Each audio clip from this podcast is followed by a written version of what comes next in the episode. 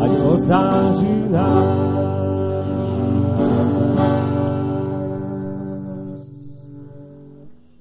Válečný pokřik, neboť vám hospodin město vydal. Město se vším všude je klaté před hospodinem. Naživu zůstane jen nevěstka Rachab se všemi, kteří jsou u ní v domě, neboť skryla posly, které jsme vyslali. Jenom se mějte na pozoru před tím, co je klaté, abyste nebyli vyhubeni jako klatí, abyste vzali něco klatého. Přivolali byste na izraelský tábor kledbu a uvrhli jej do skázy. Všechno stříbro a zlato, i bronzové a železné předměty budou zasvěceny hospodinu, dá se to na hospodinu v poklad. Když kněži zatroubili na polnice, lid strhl válečný pokřik. Jakmile lid zaslechl zvuk polnice, strhl mohutný pokřik. Hradby se zhroutily a lid vstoupil do města, každý tam, kde právě byl. Tak dobili město. Všechno, co bylo ve městě, vyhubili ostří meče jako klaté. Muže i ženy, mladíky i starce, též skot a brav i osly.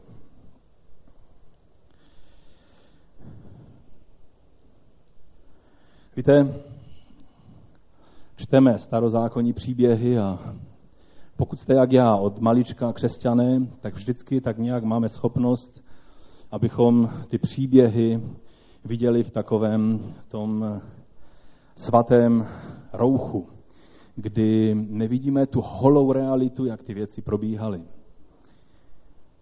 A ten příběh, obzvlášť ty dva poslední verše, které mluví o tom, že když se hradby zhroutily a Izraelci vstoupili do města a pak e, podle příkazu božího, který, měl, e, který dostal Jozue, tak vyhubili ostrým meče všechny muže, všechny ženy, všechny děti, dokonce i všechen skot, brav i osly, prostě všechno živé. Jediné, co si mohli vzít, bylo stříbro a zlato a to bylo vlastně vzato pro hospodinův dům. Když to přečteme takhle, takovýmto způsobem a všimneme si toho, co je tam napsáno, tak to e, nám ji musí otřást. Už pár týdnů zde na tomto místě mluvíme o problému násilí obecně. E, když jsme přijeli z e, Afganistánu a Pakistánu, a viděli jsme důsledky násilí, které, které způsobilo slepé následování vlastně proroka Mohameda a vůbec eh, věcí, které působí islám tam, kde, kdekoliv působí, tak jsme vlastně v těch pár týdnech mluvili, mluvili o těchto věcech. O, mluvili jsme o rozdílu mezi tím, jak působí islám a jak působí evangelium. Eh, islám, který je postaven na násilném učení i životě svého zakladatele, proroka Mohamada, a vírou v živého Boha, ať se jedná o Židy anebo o křesťany. Mluvili jsme taky o tom, co je opakem násilí, toho ducha násilí, který působí v tomto světě vlastně od okamžiku, kdy hřích vstoupil do stvoření, tak eh, na příkladu Kaina a Abela vidíme, že to bylo náboženské násilí, které začalo hned od začátku, hned v druhé generaci. A mluvili jsme, že opakem eh, násilí je pokora, která je prevencí vůči násilí. Tam, kde se projevuje pokora, tam eh, se neprojevuje násilí. Mluvili jsme minulý týden o Ježíšově učení a o evangeliu, které je postaveno na jednoduchých pravidlech. Celé složitosti zákona Ježíš zhrnul do velice jednoduchého eh, přikázání miluj eh, Pana Boha svého a tam je ze vší mysli, síly a tak dále. A pak a bližního svého jedním dechem, jako sebe samého. A eh, je to vyjádřeno vlastně i takzvaným zlatým pravidlem, které v případě Ježíšově jako by je postaveno proti těm běžně používaným v jiných náboženstvích, protože vlastně ve všech náboženstvích světa se projevuje nějaká forma tohoto zlatého pravidla, spíše ve formě nedělej druhým, co tobě by taky nebylo příjemné, ale kromě samozřejmě islámu, to jsme si vysvětlovali minu, eh, někdy minule, ale Ježíš to postavil pozitivní výzvou. Dělejte jiným to, co víte, že by bylo dobré pro vás. A tak jsme se zamýšleli nad různými věcmi, které se týkaly prostě používání násilí. Jsem fascinován tím, jak studují celé to téma, tak jsem fascinován tím, jak jiný, vyšší, čistší, plný šlechetnosti a lásky, máme my základ oproti tomu, na čem stavějí jiná náboženství a zejména, zejména islám. A četli jsme o Ježíši, že už ve starém zákoně bylo o něm předpověděno, že v něm, když je vyjádřena celá plnost božství, tak je o něm napsáno, že v něm nebylo žádné násilí. To znamená, že jeho srdce je plné pokory a smilování a že v něm není žádné násilí. A když studujeme život Ježíšův, tak to můžeme vidět. A můžeme vidět, že on překvapoval i své nepřátelé právě tím, jakým způsobem jednal. Jak se v jeho životě, službě a učení projevovala ta bezbřehá hloubka jeho morálního postoje a nároku, které měl na sebe sama a taky i na své následovníky. Není žádné srovnání mezi islámem a mezi evangeliem v této věci. Myslím, že mluvíme tady na tomto místě, nebo z tohoto místa často o tom, že Bůh je plný lásky a zhovývavosti. Amen?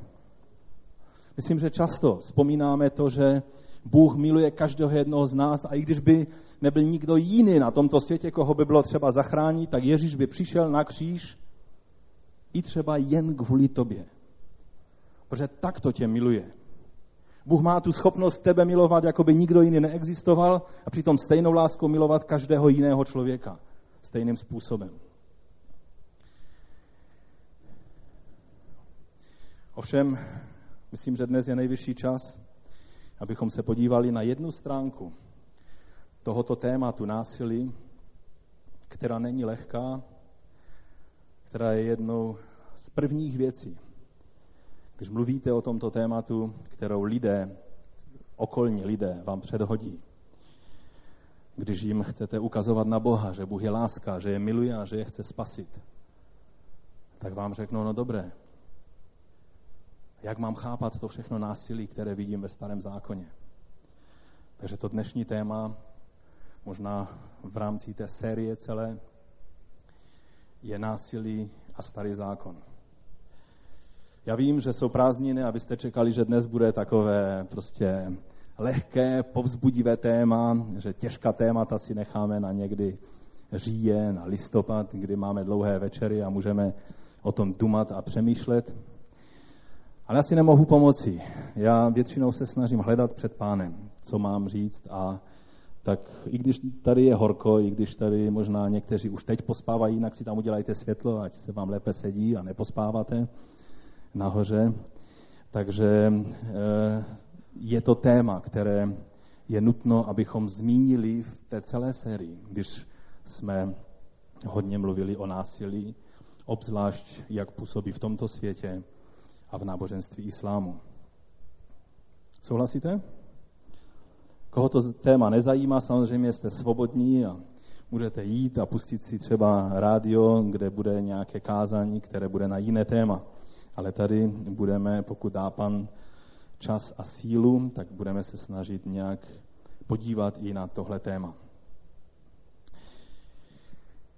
Věřte mi, příběh, který jsem četl na začátku, každý, kdo zná starý zákon, tak ví, že jsem nepřečetl ten nejkrutější příběh který se ve starém zákoně dá najít. Amen?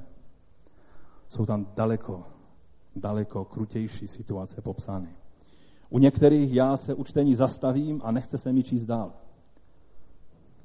Některé příběhy, jako třeba, když ten Levita přišel na území Benjaminovců a ti Benjaminovci se zachovali hůř než sodomští, a jak on s lehkým srdcem, nejdříve ten hostitel říká, tak tady je tady je e, ženina toho mého hosta a moje dcera, tak vám je předhodím. Když teda musíte někoho znasilňovat, tak vám předhodím tyto ženy, ale toho muže prosím nechte na pokoji. Co je to za morálka, která tímto způsobem dokáže jednat? Přitom to byly naprosto běžné způsoby, jak se jednalo v tehdejší době.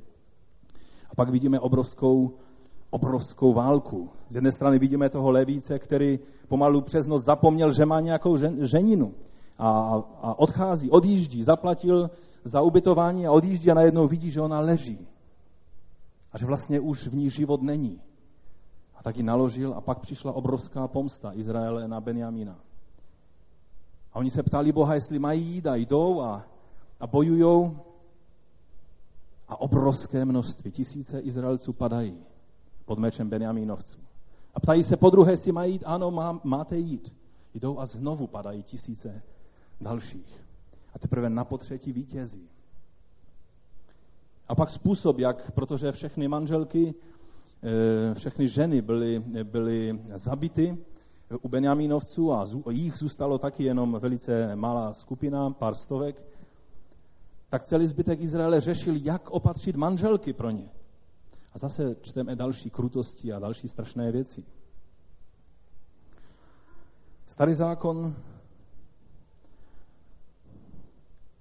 jeho přednost je, že nepřikrašluje věci. Píše je tak, jak se děli. Tento svět je plný všeho násilí, které si jenom dokážeme představit.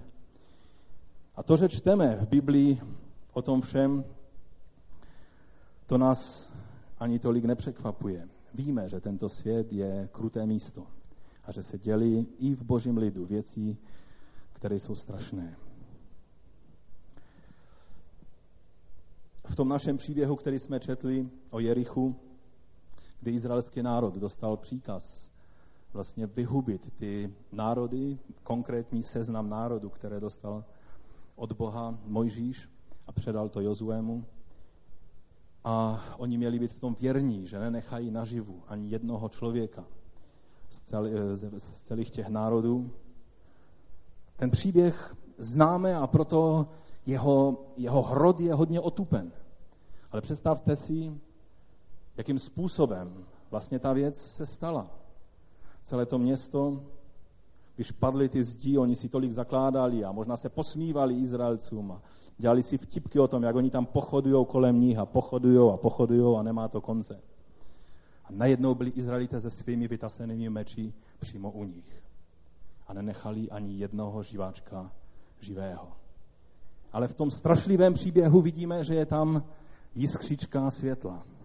Že je tady nějaká žena, nevěstka, Rachab. Víte, nezáleží, jaký, jaký přídomek nebo jaký přívlastek vám dají lidé. Oni ho dali správně, protože to byl způsob, jak ona se živila. Ona byla nevěstka. Ale to byla žena, když viděla ty armády božího lidu, které přišly k Jerichu, tak ona pochopila ve svém srdci, že Bůh vydal tuto zem Izraelcům a ona si řekla, já chci být na té správné straně, já chci být na boží straně. A tak vydala svůj život Bohu na pospas, pomohla tím poslům nebo špehům, které Izraelci, které Jozue poslal. A pak, když vyvěsila červený pro vás ze svého domu, který byl e, e, přímo připojen na tu, na tu zeď, tak potom když vlastně ty zdi se zbořily, ten její dům zůstal stát. Když jsem byl v Jerichu před eh, nějakým časem a taky jsem něco na to téma studoval, tak eh, někteří archeologové se domnívají, že je možné přesně rozeznat, ve kterém místě eh, dům té Rachaby byl podle toho, že to byl dům, který byl blízko zdi nebo přímo připojen na zdi. Rachaba byla zachována a tak nám to dává aspoň možnost si představit, když byl někdo, kdo hledal záchranu u Boha izraelského, tak ji mohl dosáhnout. Rachaba nakonec se objevuje jako jeden z prapředků našeho Pána Ježíše Krista. Ale jsou mnohé příběhy, kde ani tuhle jiskříčku světla nenalezáme. A je tam pouze zkáza zničení. A myslím si, že je dobré, abychom se nad tím zamysleli, jak to máme chápat.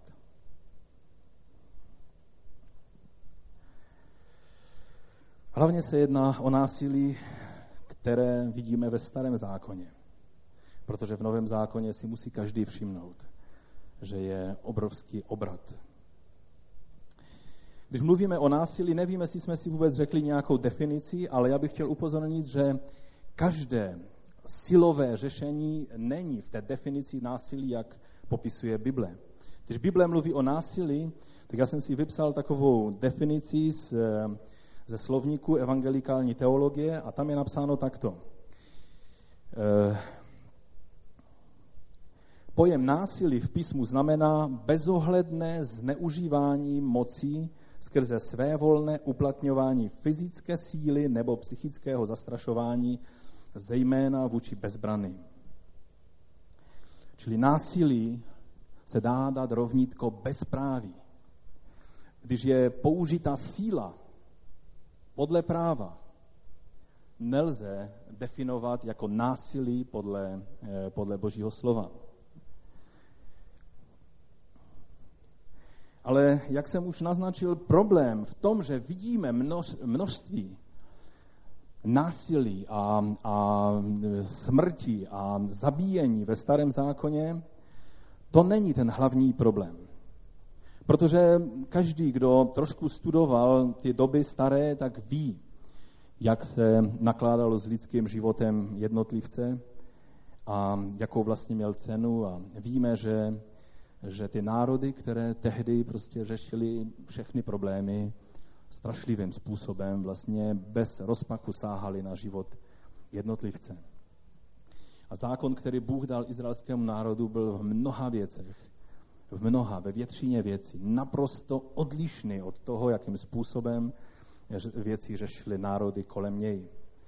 Ehm, I takové detaily jako otroctví. Mnozí říkají, ve starém zákoně Bůh jakoby sankcionoval, jakoby schvaloval otroctví.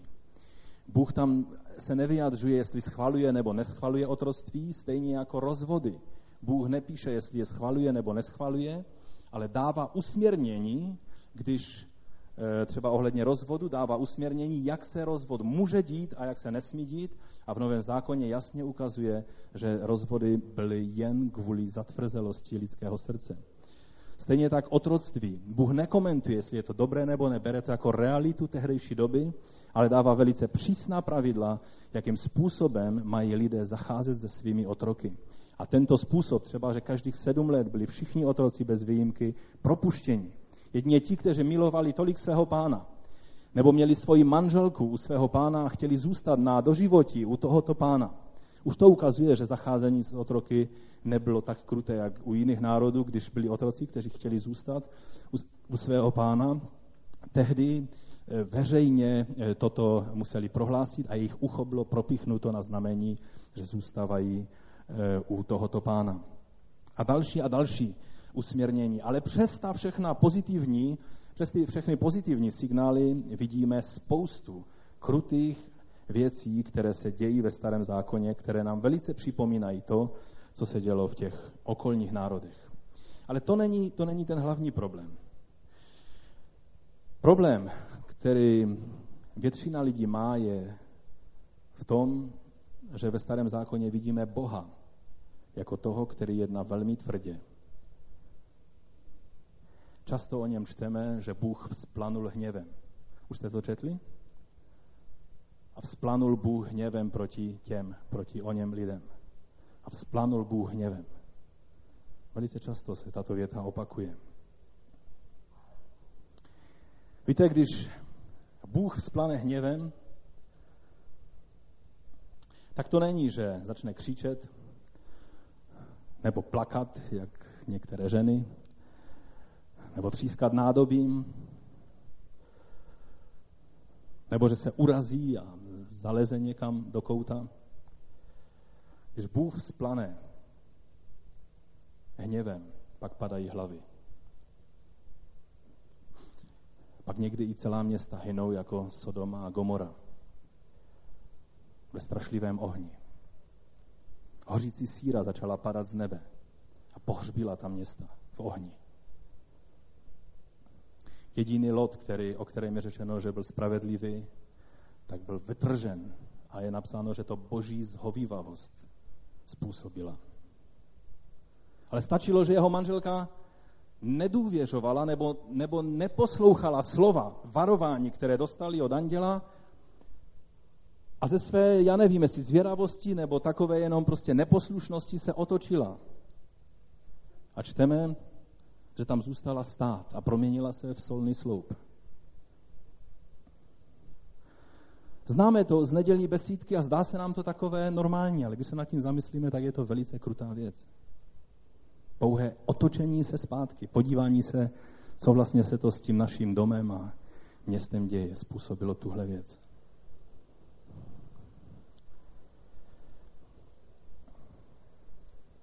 Četli jsme před několika týdny z Genesis, že celá země se naplnila násilím a že Bůh se už na to nemohl dívat. A teď v té naší představě Boha, který je milostivý a který, který miluje a nemohl by ublížit nikomu, tak bychom si řekli, když, když Bůh se už nemůže dívat na to násilí, tak určitě nezvolí nějakou metodu řešení, která by byla taky násilná. A tehdy se dozvídáme o božím plánu, že se rozhodnul zničit celou zem. Nezničil jenom ty křiklouny, ale i ty jejich oběti, kteří si prostě nedali pozor na to, aby se oddělili od těch křiklounů. Dokonce i ty děti, které možná rodiče zakázali, aby se nepřibližovali k Noému a k jeho arše. Ale to ještě stále je málo. Je nevinná zvířata, která vůbec nedokáží rozlišit levící od pravice a, a nejsou to morální bytosti. Zvíře nemá svědomí, aby se stydělo za to, co spáchalo. I tato zvířata musela zahynout. A pro mnohé lidi, hlavně zvenčí, to jsou otázky, které vám položí na stůl, obzvlášť v dnešní době, kdy se tolik mluví o náboženském násilí, které pochází z e, islámu. Tak vám řeknou, podívejte se do vaší Bible, kolik tam je toho. A je důležité, abychom rozuměli těmto věcem. Takže nejde tady o násilí, které je popsáno v příbězích starého zákona. Jde o to, a to je můj první bod, jak máme chápat Boha. Jak ho vidíme? Kým on skutečně je?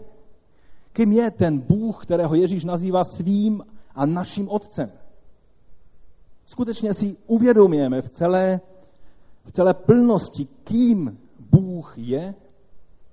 A nebo jsme si vytvořili takový pohodlný obraz Boha, který se nám hodí do našeho života, který je taky pohodlný. A chceme si žít tímto obrazem a nechceme se zabývat těmi věcmi, které nám nahánějí hrůzu.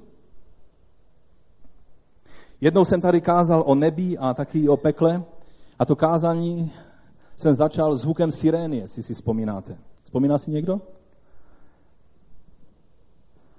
To bylo proto, abych vám, vás upozornil, že jsou některé nepříjemné zvuky, jsou některá nepříjemná kázání, která ovšem je nutné slyšet, abychom si uvědomili, na čem jsme. A možná to dnešní ze začátku se vám bude jevit tímto způsobem, ale vyčkejte. Na závěr věřím, že máme nádherné povzbuzení pro každého jednoho z nás.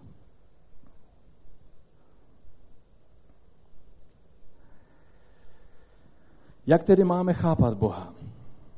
Je nám přece Ježíšem ukázan jako milující otec, který nedopustí, aby nám spadnul jeden vlas z hlavy bez jeho svolení. Pro některé z nás Bůh vypsal už hodně povolení na padání vlasů, pro některé z vás nemusel vydat ještě pomalu ani jedno. Otec nebeský je nám ukázán jako milující otec. V jehož náručí je bezpečné přebývat.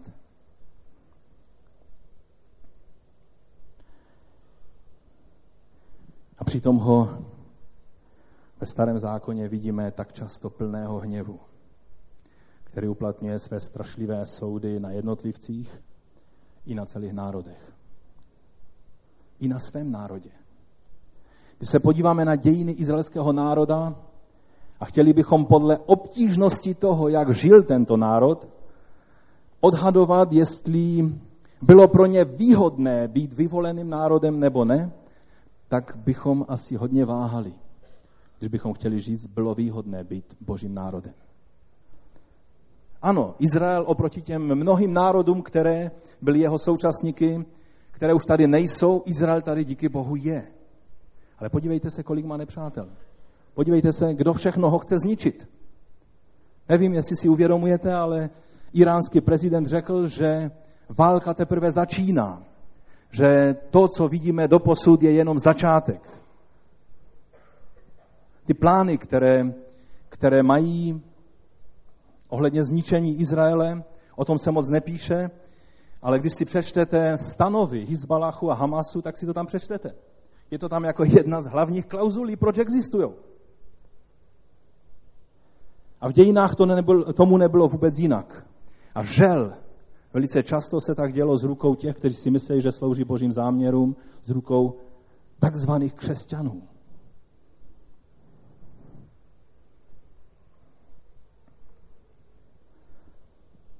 Když Bůh vyhnal národy,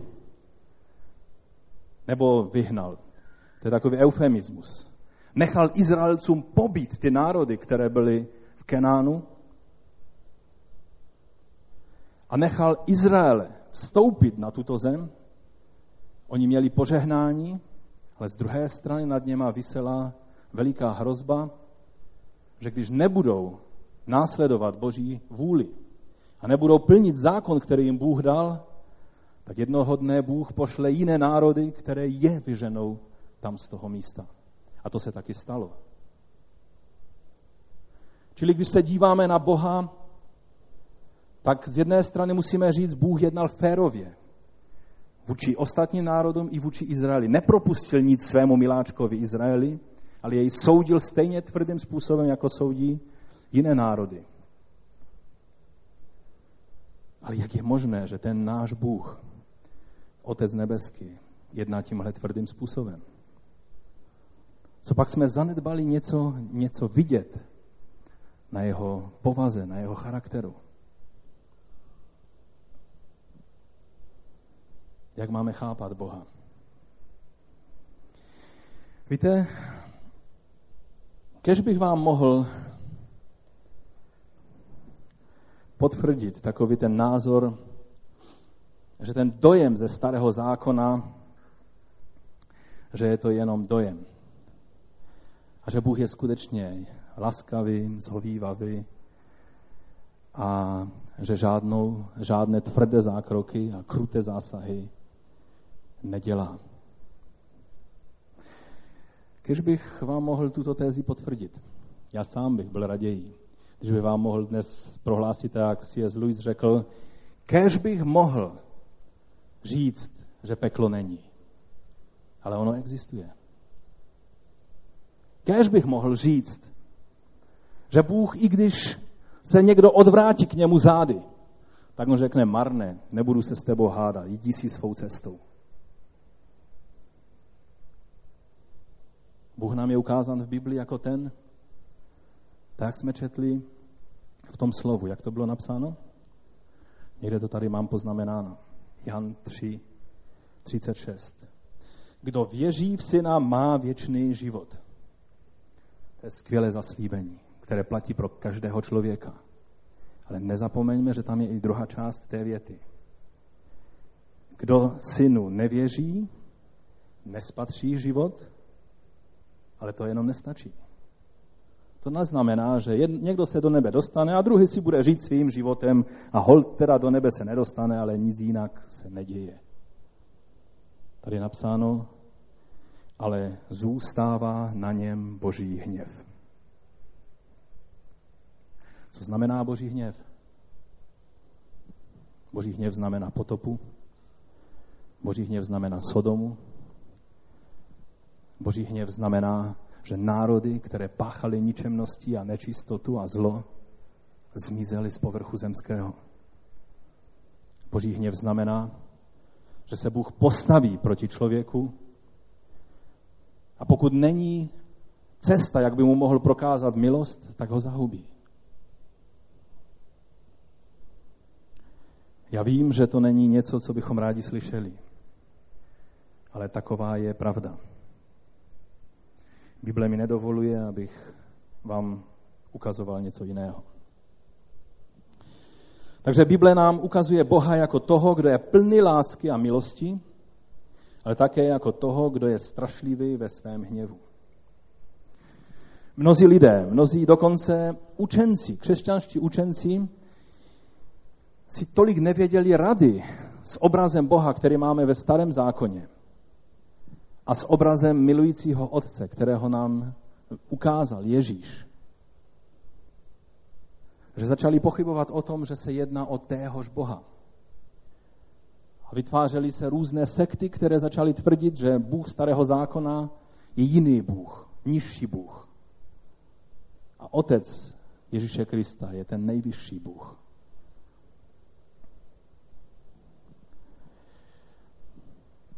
Nic není víc vzdálené pravdě. Musím vám říct, že Ježíš neukazuje jiného Boha, než jak je nám je ukázán ve starém zákoně. Když pozorně, čteme, když pozorně čteme Ježíšova slova, přes projevy jeho lásky, přes projevy Boží milosti, na které on ukazuje, přes nádherné příběhy, jak, jak otec marnotratného syna vyběhl dopředu, aby se k tomu synu nedostali ti vesničci starší, kteří měli povinnost, když toho syna uvidí, jak se blíží k vesnici, měli povinnost vyjít z té vesnice jemu v ústrety a udělat co?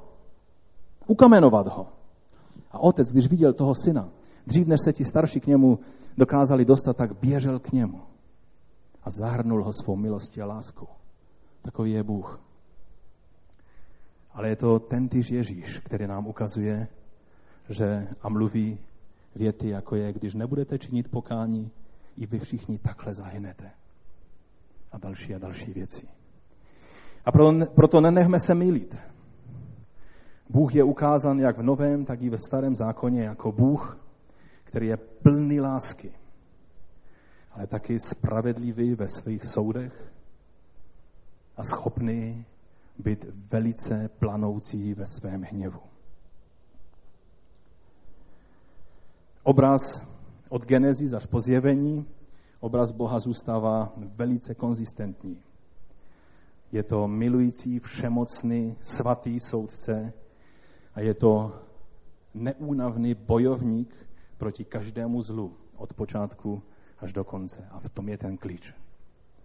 Bůh od začátku se nesmířil s tím, že hřích pohltí tuto planetu. Ale od začátku začal dělat kroky k tomu, aby mohl přijít Ježíš a prokázat milost. Takže je to tentýž Bůh, pouze jeho způsob boje s hříchem a špatností se postupně mění podle odvíjejícího se plánu záchrany. Další slova, která bych mohl k tomuto tématu přečíst, jsou tato Římanům 1 od 14. verše. Jsem dlužníkem řeků i barbarů, vzdělaných i prostých. Takže pokud jde o mě, jsem odhodlán kázat evangelium i u vás v Římě. Nestydím se za Kristovo evangelium.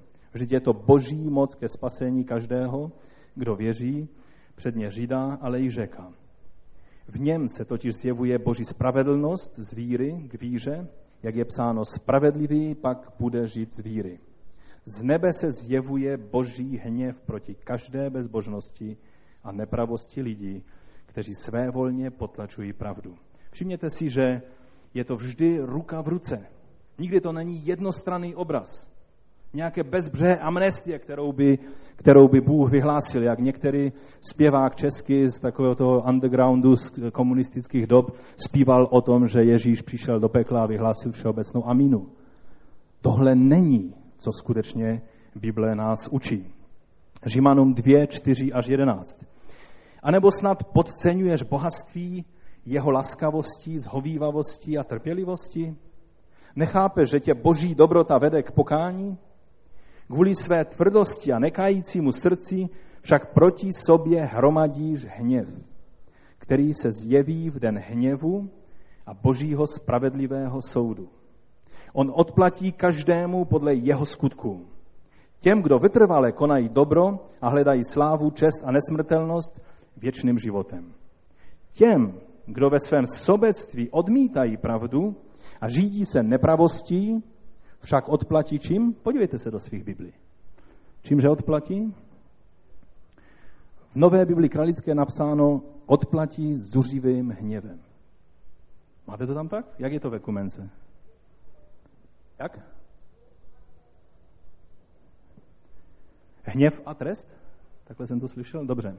Tady je odplatí zuřivým hněvem. Soužení a úzkost čeká duši každého člověka, který koná zlo. Předně Žida, ale i řeka. Přijměte si, že Bůh nestraní nikomu. Každého, kdo koná dobro, předně Žida, ale i řeka, pak čeká sláva, čest a pokoj. Bůh totiž nestraní nikomu. Tohle je slovo z Nového zákona, ne ze Starého zákona. Dále, Efeským 5. kapitola 6. verš. Nikoho nenechte, aby vás klamal prázdnými řečmi, neboť kvůli těmto věcem přichází na neposlušné lidi boží hněv. A pak ještě, abychom doplnili ten seznam těch veršů, zjevení Janovo, 15. kapitola, první verš. Zase nový zákon. Potom jsem na nebi, říká Jan, uviděl jiné znamení, veliké a předivné. Sedm andělů, kteří mají sedm posledních hran, neboť skrze ně má být dokonán boží hněv. Když pak pokračujeme čtením 16. kapitoly, tak co tam čteme? 16. kapitole zjevení přicházejí ti anděle a vylévají nádoby božího hněvu na tuto zem. A jsou to strašlivé věci, které se dějí. A proto nenechme se mýlit. Bůh, který nám je ukázán jako lásky plný a milostivý a díky Bohu, že o něm můžeme zpívat, k němu se modlit, mít smělý přístup k trůnu milosti, za chvíli si řekneme, jak to všechno dát dohromady, jak to spojit. Ten stejný Bůh je strašlivý ve svém hněvu. Je přísný ve svých soudech. Je to tento Bůh, ke kterému přistupujeme. Víte, v jednom žálmu, je to v sedmém žálmu, je napsána o Bohu zvláštní věc. Štítem je mi Bůh, říká David. On zachraňuje ty, kdo mají přímé srdce a pak dále 12. verš. Bůh je spravedlivý soudce, každý den má Bůh proč vzplanout hněvem. Už jste si toho někdy všimli? Přemýšleli jste už o Bohu někdy tímhle směrem? Že Bůh sedí na svém trůně. A kdyby se přímo díval na tvůj život, ne skrze krev Ježíše Krista, tak každý den by měl důvod proč spanout proti tobě a proti mně svým hněvem? A já nevím, jak je to s vámi. Možná si tak říkáte, no, to jsou takové ty názory a názor proti názoru. Já vám chci říct, to je pravda. Když by nebyla prokázána milost, kdyby nebyla krev Ježíše Krista na našich hlavách, na našich životech, pak Bůh se každé ráno zbudí, podívá se na tvůj a můj život a odplivnul by si.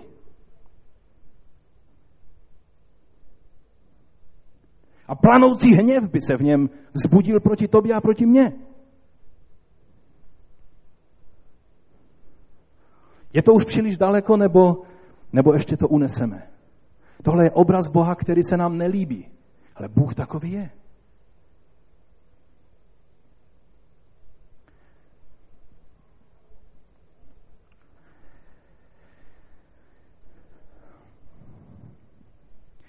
Za druhé, můj čas běží velice rychle, takže k tomu konci se musíme za každou cenu dostat. To je to nejdůležitější.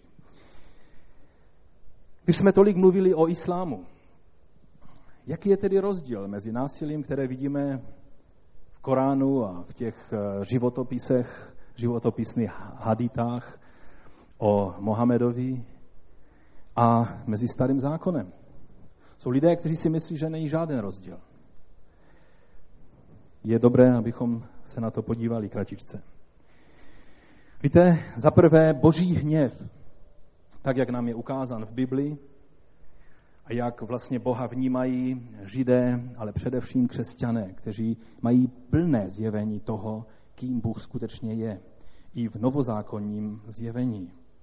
Bůh a boží hněv ve svém hněvu je spravedlivý a férový, neboli čestný.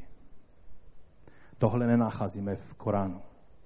Čtěte si některé úseky Koránu a zjistíte, že Allah jedná úskočně a Mohamed ještě víc úskočně. Křiváckým způsobem. Víte, například to, co jsme četli na začátku, dobývání Kanánu, kdy měly být zahubeny ty národy, které byly dány pod kladbu. To mělo co dočinění ne s tím, aby Bůh svým vyvoleným lidem udělal prostor pro živobytí, tak Němci, když prostě Hitler útočil, tak volali po, já nevím, jak se to německy řekne, ale prostě po životním prostoru, že? Jak se tomu říkalo, Stašku? Lebensraum, nebo jak se tomu říká? Ale když čteme pozorně Biblii, tak zjistíme, že to, o co se Bohu jednalo, bylo co? Byl boží soud, který musel padnout na ty národy. Nejednalo se o to, aby Bůh udělal prostor pro své lidi. Jednalo se o to, že boží soud měl padnout na tyto národy a Bůh pro tentokrát nezvolil formu Sodomy a Gomory, nezvolil formu potopy, ale zvolil formu, že dal příkaz svým lidem, kteří měli tenhle soud vynést.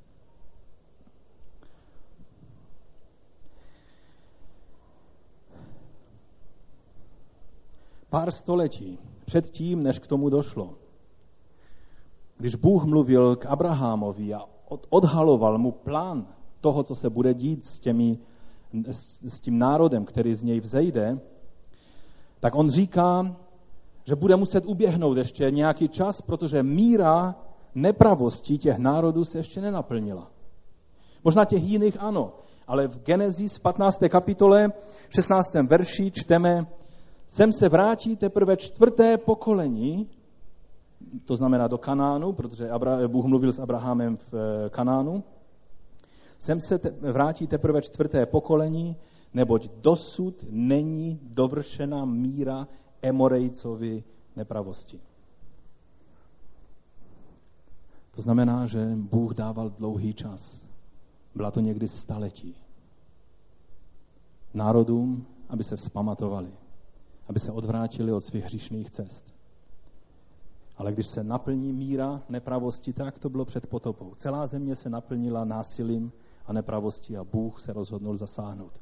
Přijde den, kdy Bůh zasáhne i tuto zem svými soudy. Díky Bohu, že zatím tuto zem zasahuje svou milostí, láskou a zhovivavostí. A měli bychom si to uvědomovat, víc být vděční za to a něco s tím dělat.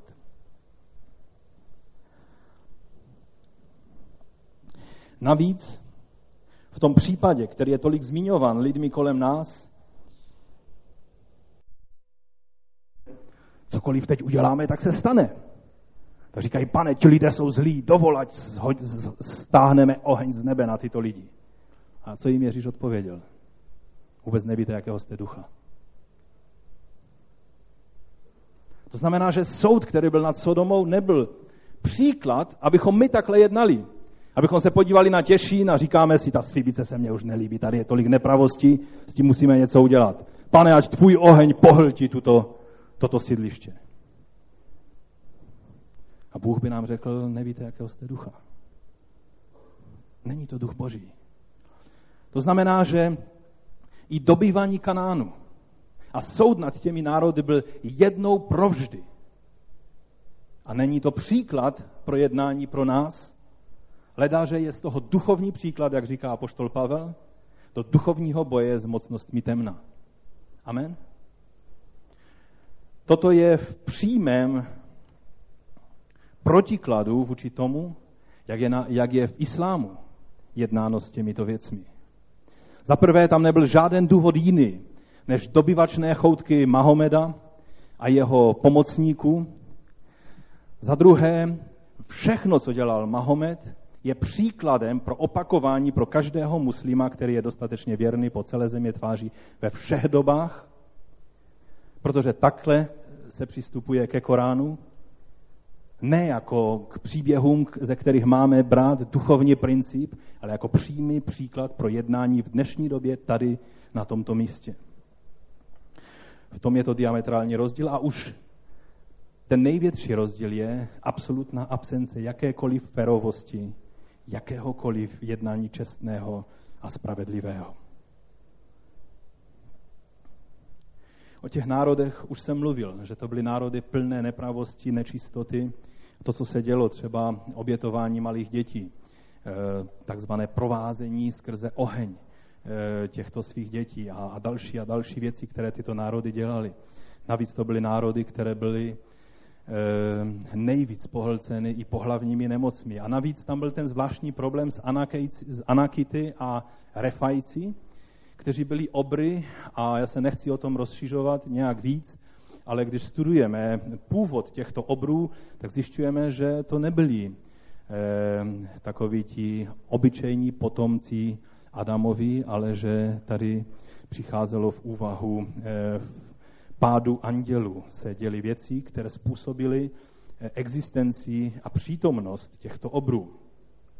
Takže Bůh řešil mnohé věci tímto, tímto způsobem a plné pochopení budeme mít, až když budeme u pána. Ovšem, jak jsem už řekl, v islámu vidíme proroka Mohameda a jeho muslimy, jak útočí bez jakéhokoliv zdůvodnění. Jen proto, aby si rozdělili svatou kořist. Nebo se mstili. Nebo někdy úplně bez důvodu, jenom aby zabrali další oblast.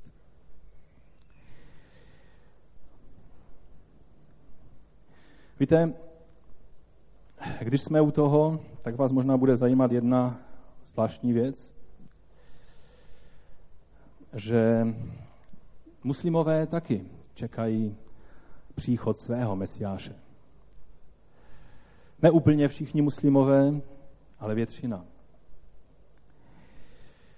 Má přijít, říkají mu Mahdi, a v dějinách víme, že byli někteří, kteří se prohlásili už Mahdim, třeba v Sudánu, že v 19. století. Ale Mahdi má přijít na konci věků a má to být imám nejvyšší, jakoby obdoba Mesiáše poslaného Bohem, čili to má být nějaký imám celosvětový vládce, který má založit celosvětový islámský kalifát, kde všude bude vládnout eh, zákon šaria po celém světě, nejenom v Evropě, v Africe a v Ázii, což je dost pravděpodobné, že se toho ještě my možná dožijeme, ale i v Americe a na dalších, a na dalších kontinentech. Možná jste četli o prezidentu Iránu Ahmadinežadovi.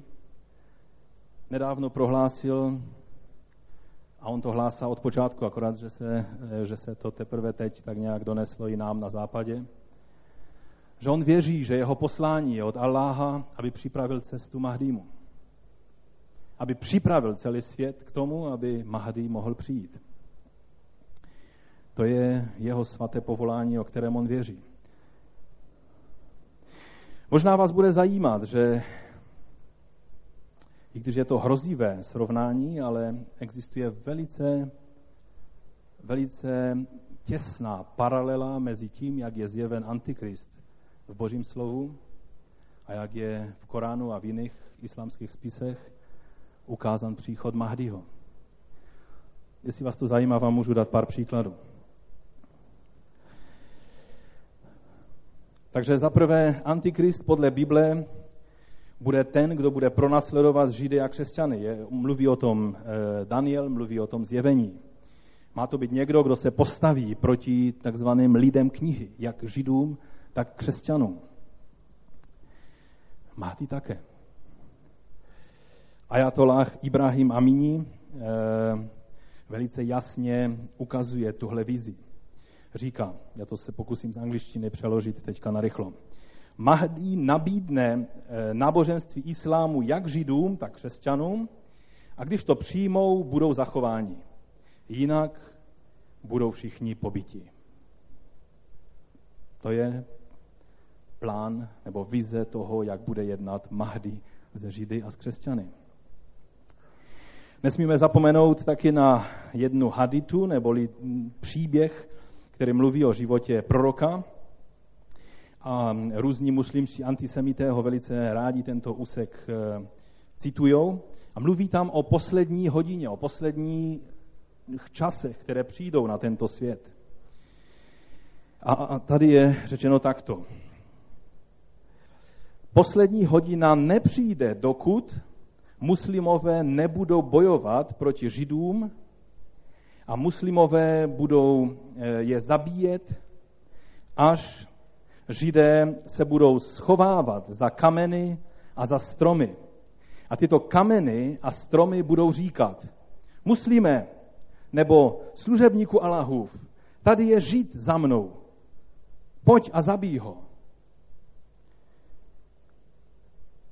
Ovšem jeden strom, Garkat, toto neřekne, protože tento strom je židovský strom. Já vím, že ta úroveň myšlenková tohoto úseku není moc valná, ale to je jeden z důležitých úseků eschatologie islamské, jak bude vypadat poslední doba. Že Mahdi bude bojovat s Židy a je zajímavé, že ten strom, o kterém mluví, že to je židovský strom, to je zimostras, to je nádherný keš, stále zelený, nádherné list, listy má. A muslimové si všimli, že židé v hojném počtu tyhle stromy a keže zrovna e, sadí v e, Izraeli těchto dnů. Jakoby z toho byli nervózní, že to budou ty stromy, které budou pomáhat schovávat se židům před jejich e, hněvem jejich mesiáše, to znamená Mahdího. Za další, Antikrist má vstoupit do Jeruzaléma. Odtud má působit na celý svět a má e, učinit celosvětovou vládu a taky má vnutit smlouvu Izraeli. Je to tak? Má vnutit smlouvu Izraeli. Mahdi taky. Mahdi má zaútočit na Jeruzalém a ustanovit z Jeruzaléma celosvětový islámský kalifát a mluví o tom, eh, nebo ty spisy mluví o tom, že on bude ten, kdo znovu dobyde celé, celé eh, to území, kde leží Jeruzalém, zpátky pro islám a nastolí islámskou vládu. A teď jeden citát. Armády, které ponesou černé prapory, to jsou ty islámské armády, přijdou z Kurasanu, to je z Iránu. Žádná moc nebude schopna je zastavit. Až nakonec se dostanou k Ele, což je ta mešita s tím zlatým domem na skále. Je to, je to e, mešita na skále, nebo dom na skále se tomu říká. Nebo jinak Omarova mešita. Kde tyhle prapory oni vstyčí. Čili, že Mahdi e, dosáhne chrámové hory a tam styčí ty své prapory a odsud bude vládnout.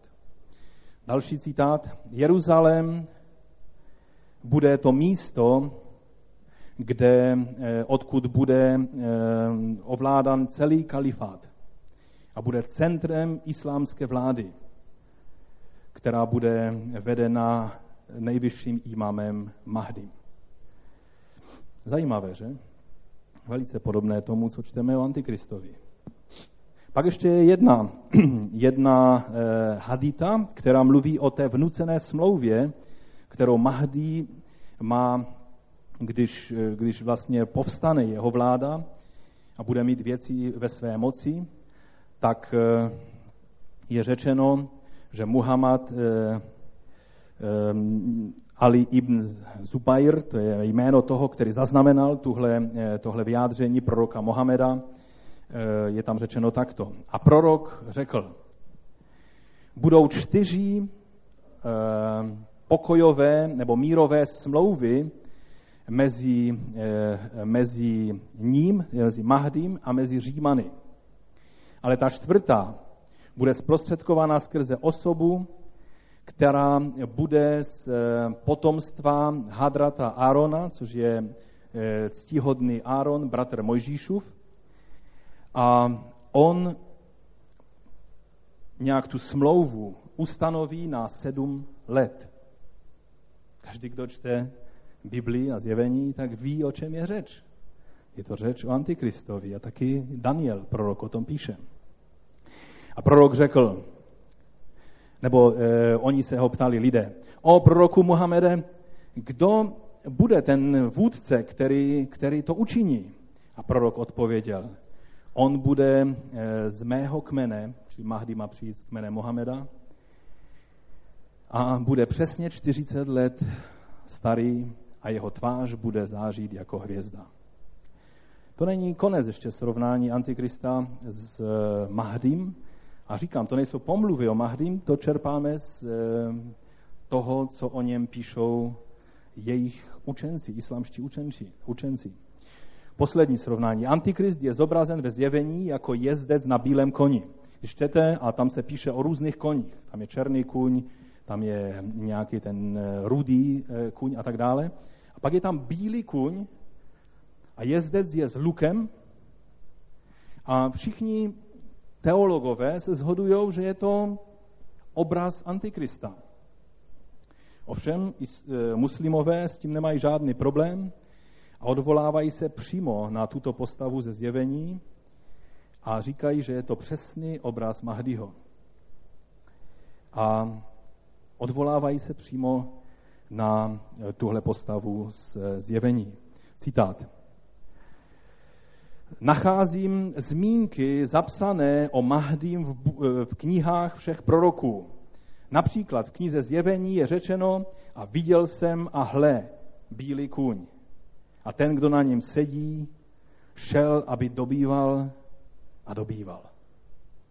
Je to přímá zmínka, citát toho slova, které mluví o Antikristovi. Takže není žádného srovnání mezi tím, co hlásá Evangelium Kristovo a co připravují na nás muslimové.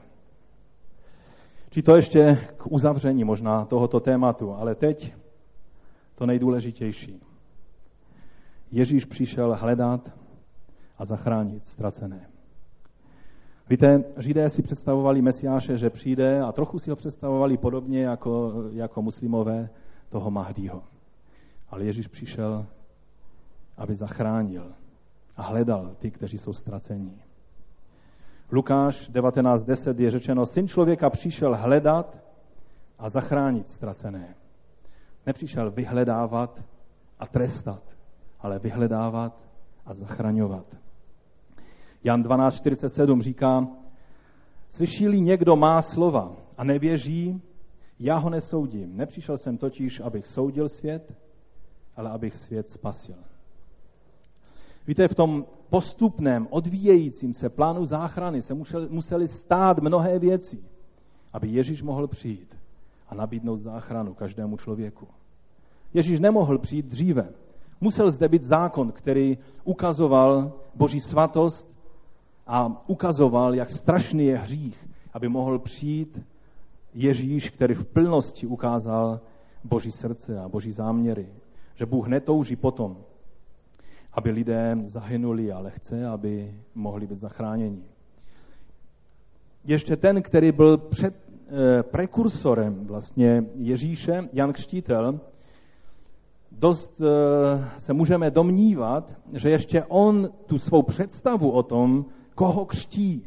Ta jeho představa byla, že křtí Mesiáše, který zatočí ze Římany a který strestá všechny Izraelce kteří nekonají dobro a kteří jsou hříšní a neposlušní.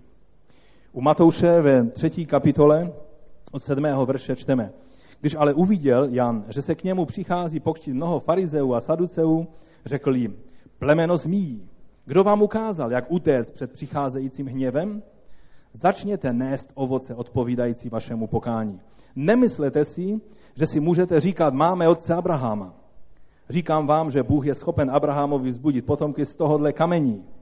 Sekera je už napřažena ke koření stromu.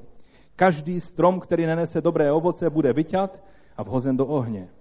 Jistě já vás křtím vodou k pokání, ale ten, který přichází po mně, je silnější než já. Jemu nejsem hoden ani přinést sandály. On vás bude kštit duchem svatým a ohněm. Už má lopatu v ruce a vyčistí svůj mlad. Svou přemítníci zhromáždí do obilnice, ale plévy bude pálit neuhasitelným ohněm. Když pak Jan slyšel, že Ježíš chodí a prokazuje laskavost lidem, hříšníky povolává do Božího království, nemocné uzdravuje, osvobozuje lidi od démonů, tak začal být mírně zmaten. Protože to nebylo přesně to, co on očekával, že Mesiáš bude konat. A pak Ježíš, když přišli za, za ním jeho Janovi učedníci, aby se zeptali Ježíše přímo, jak to je, jak to má chápat, tak Ježíš odpovídá takto. Je to u Matouše v 11. kapitole od prvního verše. Když Ježíš dokončil tyto pokyny svým 12 učedníkům, odešel odtud, aby učil a kázal v jejich městech. Jan se ve vězení doslechl o Kristových skutcích a poslal dva ze svých učedníků s otázkou, jsi ten, který má přijít, nebo máme čekat jiného? Jinými slovy, řekni mi otevřeně, nepokštil jsem nepravého člověka? Jan očekával, že Mesiáš bude dělat s tou lopatou, že udělá pořádek v Izraeli. Ježíš jim odpověděl, jděte a vyprávějte Janovi, co tu slyšíte a vidíte. Slepí vidí, chromí chodí, malomocní jsou čistí, hluší slyší, mrtví se křísí a chudým se káže evangelium. A blaze tomu, kdo se nade mnou nepohoršuje. To byl přímý vzkaz Janovi, jako by mu Ježíš řekl, Jane, prostuduj si lépe prorocká písma. Co pak Mesiáš neměl uzdravovat, neměl osvobozovat, neměl pomáhat chudým, neměl pomáhat nemocným. A když to Jan slyšel, tak věděl. Takže Ježíš, který přišel, aby nám ukázal Otce. O něm je řečeno, že celá plnost božství v něm přebyvala tělesně. Je to stále tentýž Bůh plný lásky, moci a slávy, který zápasí ze zlem a špatnosti tohoto světa. Když bychom se podívali na některá místa z písma, která mluví, a dneska nemáme čas, možná někdy jindy, tak bychom zjistili, že, je, že o Ježíši nový zákon používá mnohou vojenskou terminologii. Že on vysvobodil zajaté, dobil něco, eh, bojoval, ehm, pokořil a další a další terminologie, odzbrojil nepřátele a tak dále, je používaná e, taková vojenská terminologie pro to, co Ježíš říkal, protože boží záměr bojovat s tím, který drží tento svět v moci zla. A ze zlem, které ovládá tento svět, boží záměr se nezměnil. Akorát skrze Ježíše Krista přišla nová možnost, jakým způsobem s tímto zlem bojovat. Takže co říct závěrem? Víte, proč se Bůh, to je můj poslední závěrečný bod, proč se Bůh v Novém zákoně neprojevuje stejným způsobem ve svém hněvu jako ve Starém zákoně? Je to ten týž Bůh, který se nemění, schopen vzplánout stejným hněvem. A jak jsem už řekl, kdyby se zpříma díval na tvůj a můj život, každý den by měl důvod vzplánout hněvem proti tobě a proti mně.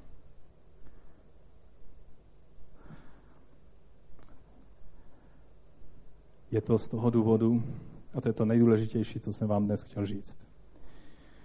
Protože svůj spravedlivý hněv, který kdysi, když chodili na poušti, Izraelci pocitovali přímo. A Bůh je soudil a tisíce lidí a někdy se to až špatně čte. Zase něco reptali a zase chtěli to a nechtěli tamto a najednou přišly boží soudy a jednou to byli hadi, kteří je začali kousat. Po druhé to byla nějaká jiná pohroma. Byl to spravedlivý boží hněv, který dopadal na ně přímo. Nebo nepřímo, když chtěli krále a chtěli být jako ostatní národy, tak potom je Bůh soudil nepřímo skrze ostatní národy, které do, eh, jejichž, eh, jejichž ehm, trestající ruka s božím dovolením dopadala na Izraele. Tento spravedlivý hněv Bůh vylil v celé plnosti na hlavu svého syna Ježíše Krista. To je ten důvod, proč každý den nepocituješ Boží hněv, ale Boží lásku a Boží milost.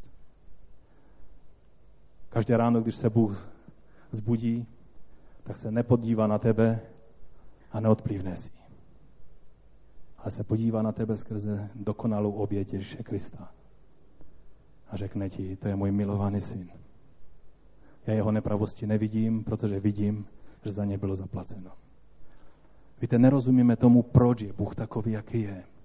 Proč to nešlo udělat jednodušším způsobem. Proč musel zemřít Boží syn, abych já se mohl dostat do Boží přítomnosti. Ale když to tak je, tak je to to nejúžasnější, co si můžu uvědomit na téhle planetě. Že Boží syn přišel, aby Bůh Otec mohl uvrhnout veškerou, veškeré prokletí, veškerý hřích, veškerý hněv na jeho hlavu. A někteří z vás prostě to berete za takovou samozřejmost, že teď dokonce dokážete podřímovat. V pořádku. Ale vám chci říct, kdyby to se nestalo, tak tvůj život by skončil v kotrmelcích v pekle. Můj život taky. Není jiné síly, která může zachránit tvůj život. A já vím, že o tom tady mluvíme každou neděli. A je to ta nejlepší zpráva, kterou můžeš slyšet. Je to to nejlepší, co se můžeš dozvědět. Že ten hněv, který měl dopadnout na tebe, a co, co dělá s lidmi boží hněv, můžeš číst starý zákon, abys to uviděl.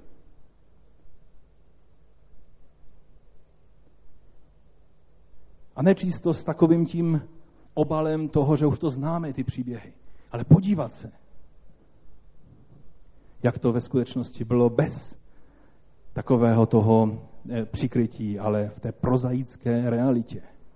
Bylo to kruté a strašné. Tento hněv by dopadnul na tvoji moji hlavu, ale dřív, než dopadnul, tak se na mé místo postavil Ježíš Kristus. A dobrovolně řekl otci, já půjdu. Já půjdu.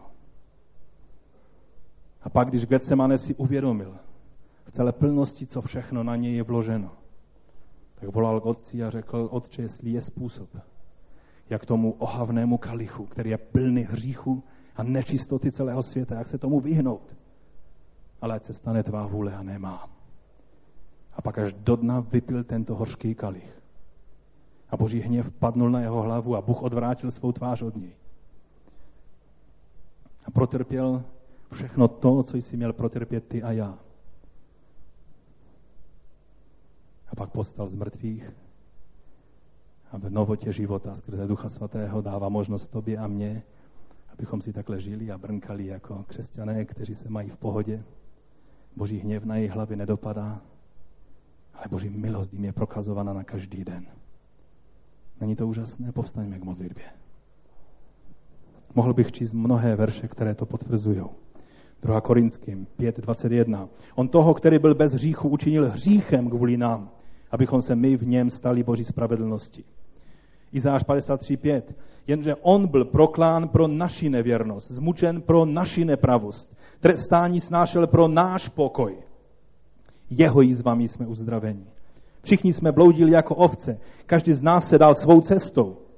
Jej však hospodin postihl pro nepravost nás všech. Jej postihl pro nepravost nás všech.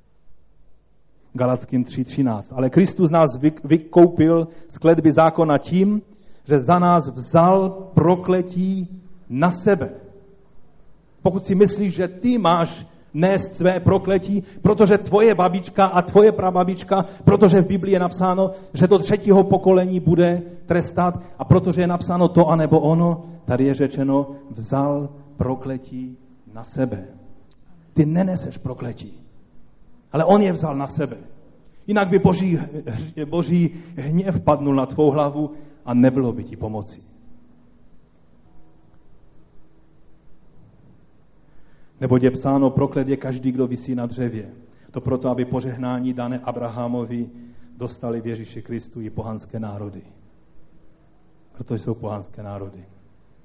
To jsou nějací lidé, kteří se stěhovali z Ázie, tam někde z těch azijských stepí a šli a šli, až přišli do Evropy a nastěhovali se na Slesko a, a to jsi ty a já. Náš, po, náš počátek nebyl v Jeruzalémě podle těla. Náš počátek byl někde tam v těch stepích, kterými někdy tolik pohrdáme. V době stěhování národů jsme se tady nějak dostali a Bůh si řekl, já ty lidi miluji. A poslal své služebníky, kteří tady přišli a kázali evangelium. A má tady svou církev. A bude mít až do skonání věku. Protože miluje tento národ jako každý jiný. Požehnání dané Abrahamovi, ne lec jaké požehnání. Abraham dostal to nejlepší požehnání, které člověk na téhle planetě může dostat. A to požehnání v Ježíši Kristu je dáno i tobě a mně. Abychom zaslíbeného ducha přijali skrze víru. Protože Bůh nemá zalíbení ve smrti hříšníka. Mnoha místa nám to potvrzují. Ezechiel prorok to mluví, jako o Izraeli, tak o pohanských národech. Bůh nemá zalíbení ve smrti hříšníka. A na závěr, co bychom si potřebovali uvědomit, proč to všechno jsem dneska mluvil, to vám vysvětlí Petr ve své druhé epištole před modlitbou. Třetí kapitola od devátého verše. Pán neotálí splnit svůj slib, jak si někteří myslí, ale prokazuje svou trpělivost k nám. Nechce totiž, aby někdo zahynul, ale aby všichni došli k pokání. Pánův den ovšem přijde jako zloděj v noci. Toho dne se nebesa z rachoten zřítí, živly se rozpustí žárem a země i všechno na ní zhoří. Má být všechno takto zničeno jak svatě a zbožně tedy musíte žít vy, kteří tychtivě vyhlížíte příchod Božího dne. Ano, pane, my dychtivě vyhlížíme tvého dne. Ano, pane, jsme těmi, kteří potřebují tvou milost. My víme, pane, že to, že, že tvůj příchod se vzdaluje a že dokonce i apoštole si nepředstavovali, jak dlouho to všechno bude trvat, že to není, že by si otálel, ale že je to tvá láska a milost a zhovývavost, kterou máš, kromě těch vlastností, že jsi prudký ve svém hněvu a přísný ve svých soudech. Jsi laskavý jako otec. Jsi milující jako ten, kdo stvořil lásku. My ti děkujeme za to, že se můžeme k tobě přivinout teď v této chvíli. Že i když správně by nám tvá blízkost měla nahánět hrůzu, protože ve starém zákoně tolikrát čteme, že lidé, kteří se přiblížili ke tvým svatým věcem a tvému svatému příbytku, dokonce i zvíře, když se přiblížilo, tak padlo mrtvé. Člověk, když se přiblížil, padnul mrtev. A ty nám dovoluješ přicházet do své přítomnosti pro milost a pro oběť tvého syna Ježíše Krista, našeho pána. A my ti za to děkujeme, pane. My tě oslavujeme a chválíme, protože jsi hoden přijmout chválu za to, že když jsi věděl, že jsme v beznadějné situaci, určení pro zatracení, ty jsi vstoupil do naší situace a ty jsi nám dal milost. Já tě chválím za to a vyvyšuji, pane. Ať je tvé jméno vyvyšováno v každém životě jednom z nás. Pane, ať si to lépe uvědomíme. Pane, ať, ať dokonce, i když jsme to dnes celé takhle poslouchali, jen tak, tak trošku napůl, dej nám více si uvědomit, kým jsi skutečně. Abychom tvou milost viděli na tom pozadí strašlivých soudů, které by jinak dopadly na naši hlavu. Abychom si víc byli vděční tvé vztahu s tebou, který můžeme mít přímo a ne skrze nějaké zprostředkovatele. Že za každý náš pád a hřích nemusíme obětovat bíky a berany, a že tvá dokonalá oběť zaplatila za nás dokonale a navždy. My ti za to děkujeme a chválíme tvé jméno. Pokud chceš vyznat, že jsi nebyl dostatečně vděčný za to, že Bůh přikrývá tvůj život svou krví, anebo možná si ještě ani nikdy neprosil Boha, aby přikryl tvůj život svou svatou krví, pak to učin teď a můžeš zvednout svoji ruku. Budeme se modlit. Vzdejme Pánu vděčnost. Pane, já tě prosím, abys nám odpustil, že tak často si málo uvědomujeme ty všechny souvislosti. Já ti děkuji za to, že i když jsi strašlivý ve svém hněvu, jsi slitovný a laskavý a tvá láska převyšuje vše. Kdyby si neměl lásku, pane, tvůj soud by byl rychlý a jednoduchý. Ale protože ty jsi láska, nejenom, že máš lásku a miluješ, ale ty jsi láska, ty jsi zdroj lásky. Proto tak dlouho jednáš s lidským rodem a prokazuješ stále znovu novou šanci a milost za milost. A my ti za to děkujeme a přijímáme to od tebe, pane, v této chvíli. Dej nám prožít víc tvou milost Pane, ať tvá krev je platná, cená, vzácná v našich životech. Ať ke každé situaci, ke které přistupujeme, kde bychom měli ztratit svou čistotu, kterou máme v tobě, připomeň nám ta slova, která jsme dnes slyšeli, pane. Že si není dobré zahrávat s Boží svatostí a s Božími soudy, ale že je úžasné, když můžeme žít ve tvé milosti. A tak ti za ní děkujeme a chválíme tvé jméno. Amen. Pojďme zaspívat něco na závěr.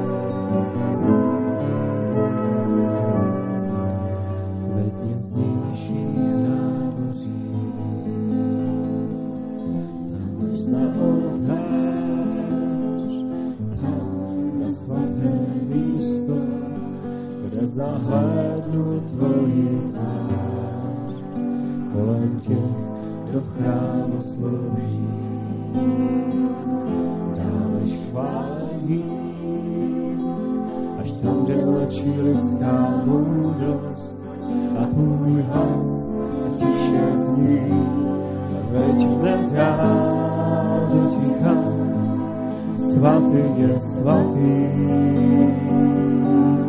Veď hned dál